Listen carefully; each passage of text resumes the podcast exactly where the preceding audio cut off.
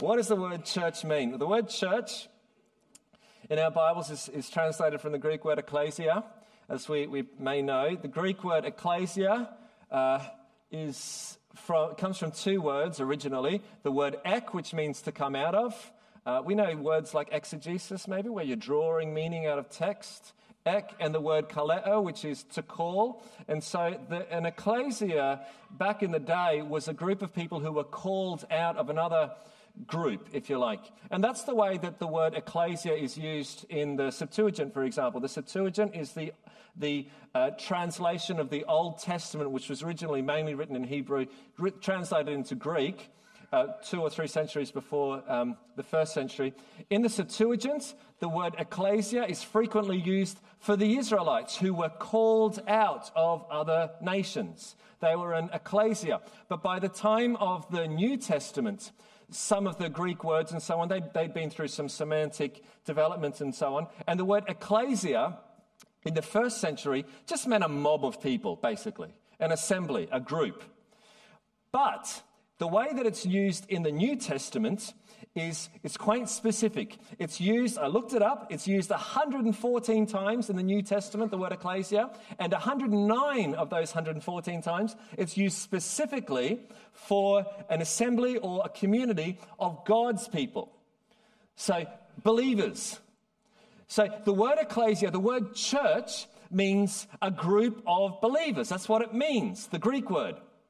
So in the Bible, the word ecclesia is used to describe the coming together of God's people. I think it's a very hard concept to, to get your head around. That's what it means.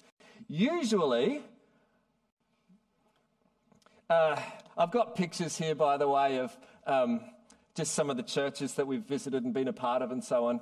Uh, this is a little church up in the, the mountains.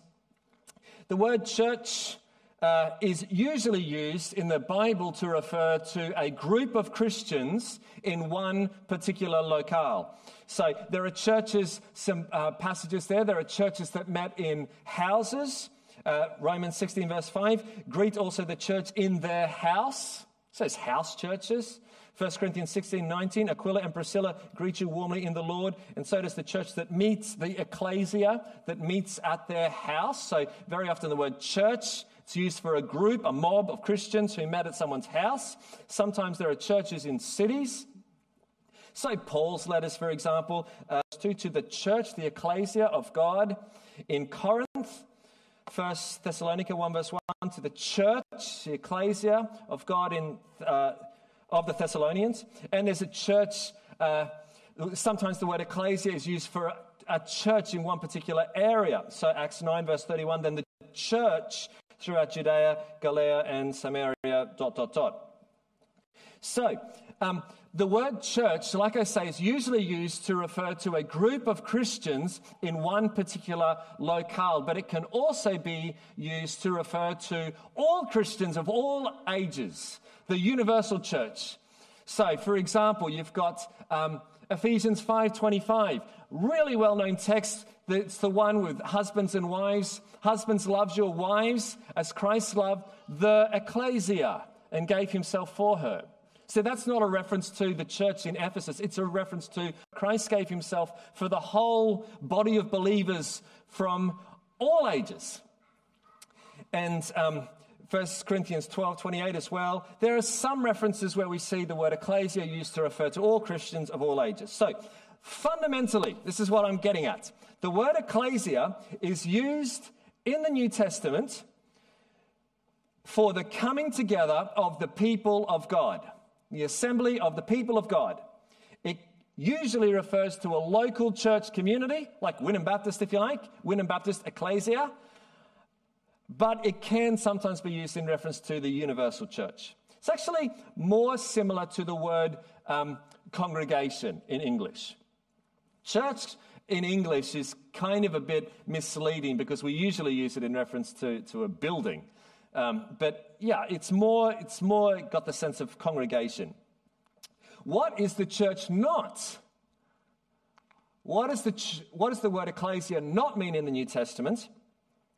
It does not mean one person or one household. I think that's fairly obvious, But I have had arguments with people who have said to me, I am the church. And I had to say to, I remember this one bloke saying very, he was very adamant, I am the church. I had to say to him, No, you are not the church. You are a believer. You are not, the church is an assembly, it's a group, it's a coming together of believers. We can't just make our own meanings for words. You're not allowed. You're just not allowed to do that. Like, learn the language. It's the way it works. It does not mean building. So, in the first century, of course, they didn't have buildings set aside for, uh, for uh, ibadah. What's the word ibadah? Worship. Sorry, I'm still coming back to English. Um, they didn't have built, they used, they met in houses.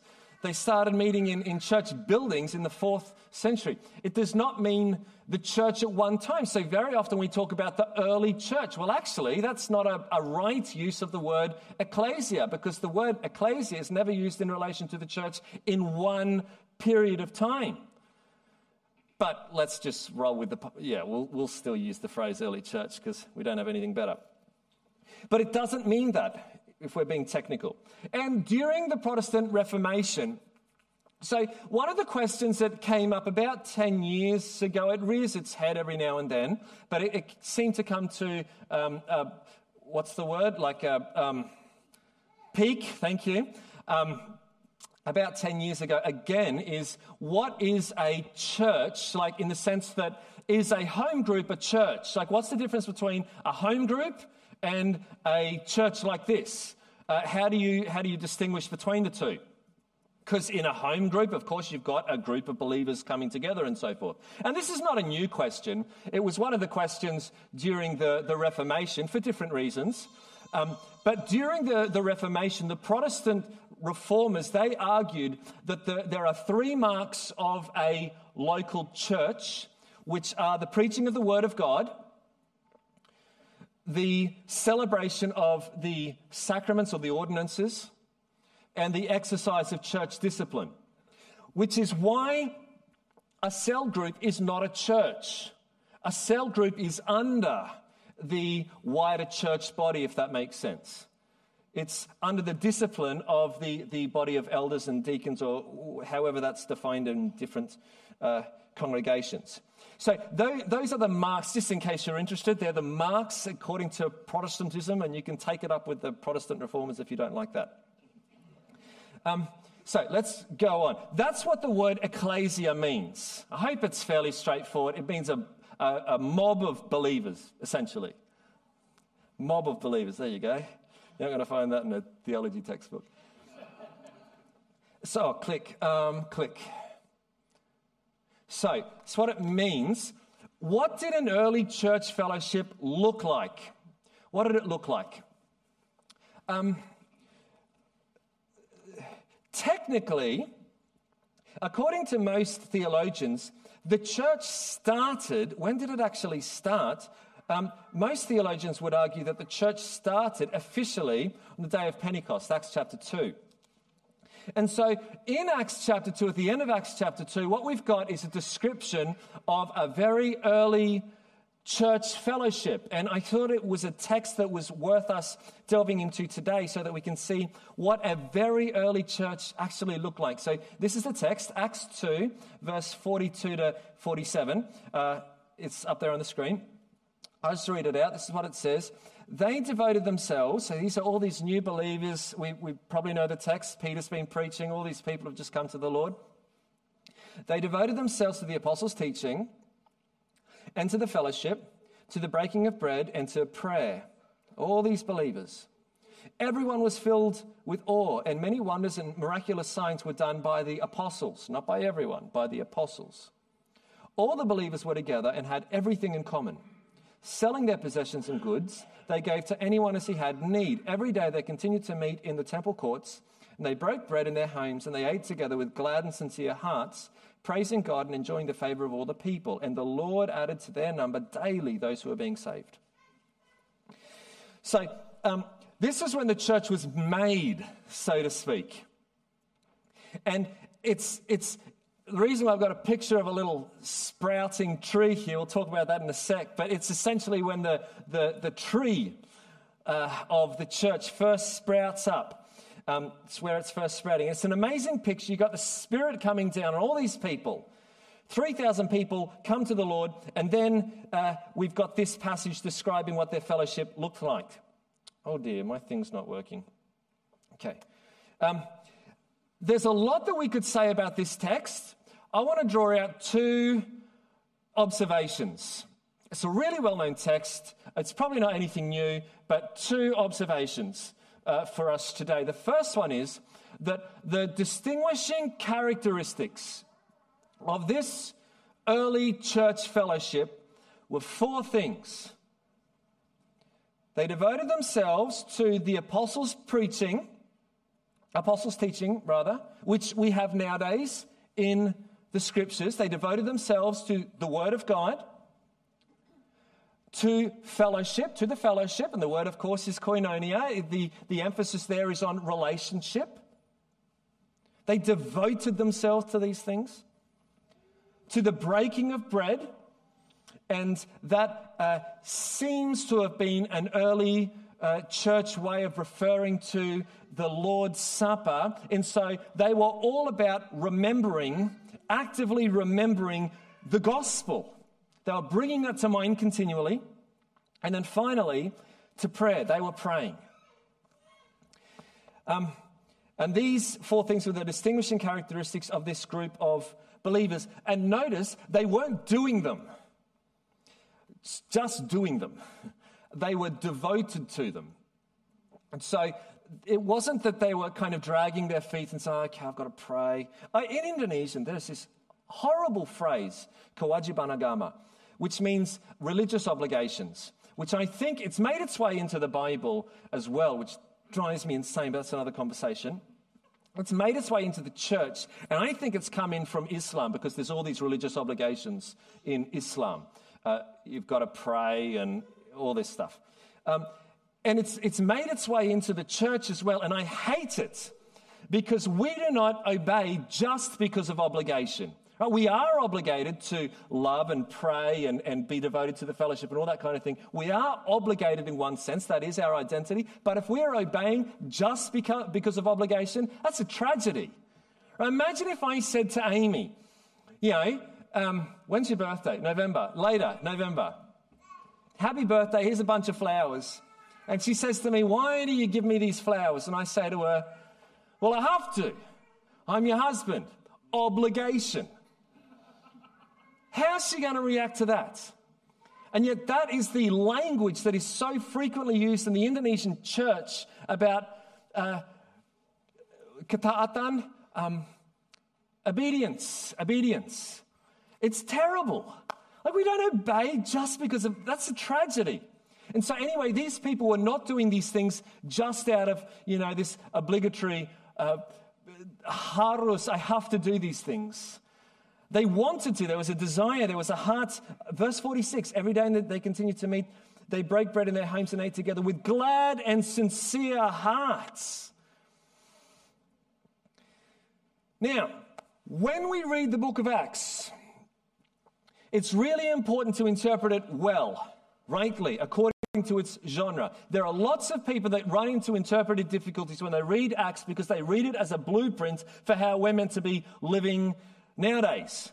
And they run into a lot of issues when they, they, they read passages like this and so forth, so forth, and they think that, okay, we've got to sell everything and give everything away. And they run into even bigger theological issues when they read passages about speaking in tongues and so on. It's really important to realize that the genre of Acts is not a set of prescriptions, a set of imperatives telling us, you have to do this, you have to do this, you have to do this. This is the ideal of every church in every age. That's not what the book of Acts is about. The book of Acts is a description, it's a his, historical account of what actually happened in the first century.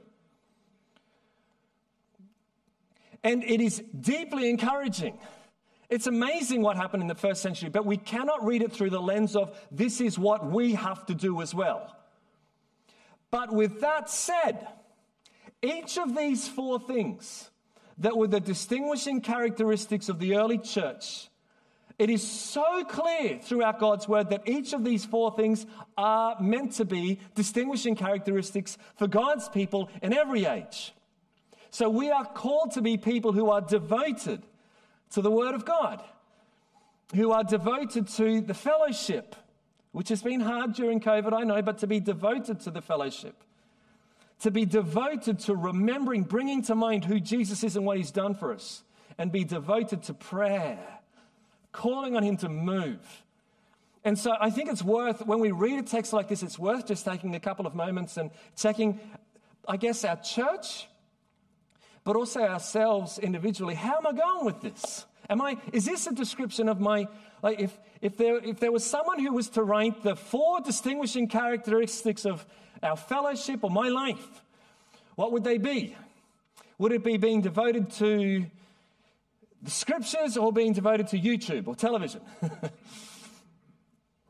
it's, it's worth wrestling with that. Uh, anyway, that's one observation from this text. The other one that I wanted to draw out is that in verse 47, uh, we read that the Lord added daily to their numbers. I love reading that. It's so encouraging. The Lord added daily, added to their number daily those who are being saved. It's worth noting that there's all these kind of evangelism programs and courses and church growth books and missions books and so on. There's local missions, global missions, church programs for the young and old, and, and all of these things have value, of course. But at the end of the day, it's Jesus who has established his church. It's Jesus who will grow his church, Matthew 16. It's Jesus who is the head of the church. It's Jesus who's the great shepherd.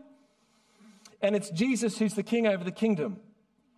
And I take real encouragement from this because um, when, like, we, we all, I'm sure, have got people in our lives and we just desperately long to see them come to the Lord, right? Like, we, we want to see lots of people come to the Lord, of course. But I'm guessing we've all got people in our lives and we are just desperate to see this family member, this friend, this person come to the Lord. And the reason why we can sleep at night is because at the end of the day, He is the Lord of the harvest. Like He's in charge. He will bring people to Himself, and He is trustworthy. So we don't give up and we don't grow anxious. We share. We share Christ in the power of the Spirit and we leave the results to God. That's what evangelism is. And we know that He is always doing a billion times more than we know about. So much more than we know about in our lives and in the life of the person that you so desperately want to see come to the Lord. He brought daily new believers into their fellowship, their ecclesia. And he's at work in Wynnum and Indonesia. Um, let's go on to the next one. There's just a couple of observations about that church. Um, the church is growing. I was talking to Andrew a couple of weeks ago now, I think, about how, yeah, the church is growing, and um, the church can be described as a, like if you want to use a picture, it can be described as a tree. It started off as this little sapling. I don't know if you shared this last week. You did? A little bit? I'll share on it again. Um, so it starts off as this little uh, sprouting thing in Acts chapter 2, and then it grows and it grows and it grows throughout the centuries. And now, if you want to use the picture of a tree, it's like this massive, big old tree, and it doesn't look anything like where it started, for the record. Which is why we don't have to keep looking back to Acts and saying we have to be 100% like those guys and, you know, speak Aramaic or whatever. Like, where do you draw the line with that? I, I'm always, it never makes sense to me why there are people who say the early church is the ideal. Like, have you read First Corinthians? They were so stuffed up. Anyway, let's not go there. Um, the church is growing. Now, it does look similar because it's the same life giving vine, right? It's the, the same Lord is giving life to his church. It's the same shepherd over it. But at the same time, it looks different. And this branch will look different from this branch, and this leaf will look different from this leaf. And it's amazing. And the thing about a tree is if you stare at a tree, it doesn't seem like it's doing anything. It just seems like it's, it's just, you know, there. But if you come back in a few years, it's grown, it's bigger, stronger. Its, its roots have gone deeper. It's got more fruit. It's amazing. And that's what is happening with the church all over the world. Like all over the world. Let's pray together. Father, um, uh, what a privilege it is to be part of your church, the body of believers. Um, Father, we, we know that you chose us before the world was created, um, and you've sent Jesus to save us. And, um, and Jesus, the great shepherd of the church, is still at work. And Father, we're, we're so grateful to be a part of uh, the work that you're doing. And Father, we want to be used so much. And so, Father, we pray that for each of us, the opportunities that you're giving us to be involved in your um, making of your church, Father, we pray that you uh, use us and help us to see where we can be involved. And Father, where we're um, called to be involved, and perhaps we, we uh, feel that we don't have the um, ability or the uh, courage or whatever it is. Father, we pray that you'd um, help us to be um, courageous in loving and in sharing. We pray that you'd give us wisdom to love and share well in the church and with those who are not yet in the church. Father, as we think about the, the picture of the church in Acts 2, Father, we, we, I just, we want to be people like that. And so we pray that you would continue to stir in our hearts a deepening devotion for your word and for each other and for the gospel and for prayer. Father, we pray this for um, the sake of Jesus' name being lifted high around here and through the world. Yeah, we pray this yeah, in his name. Amen.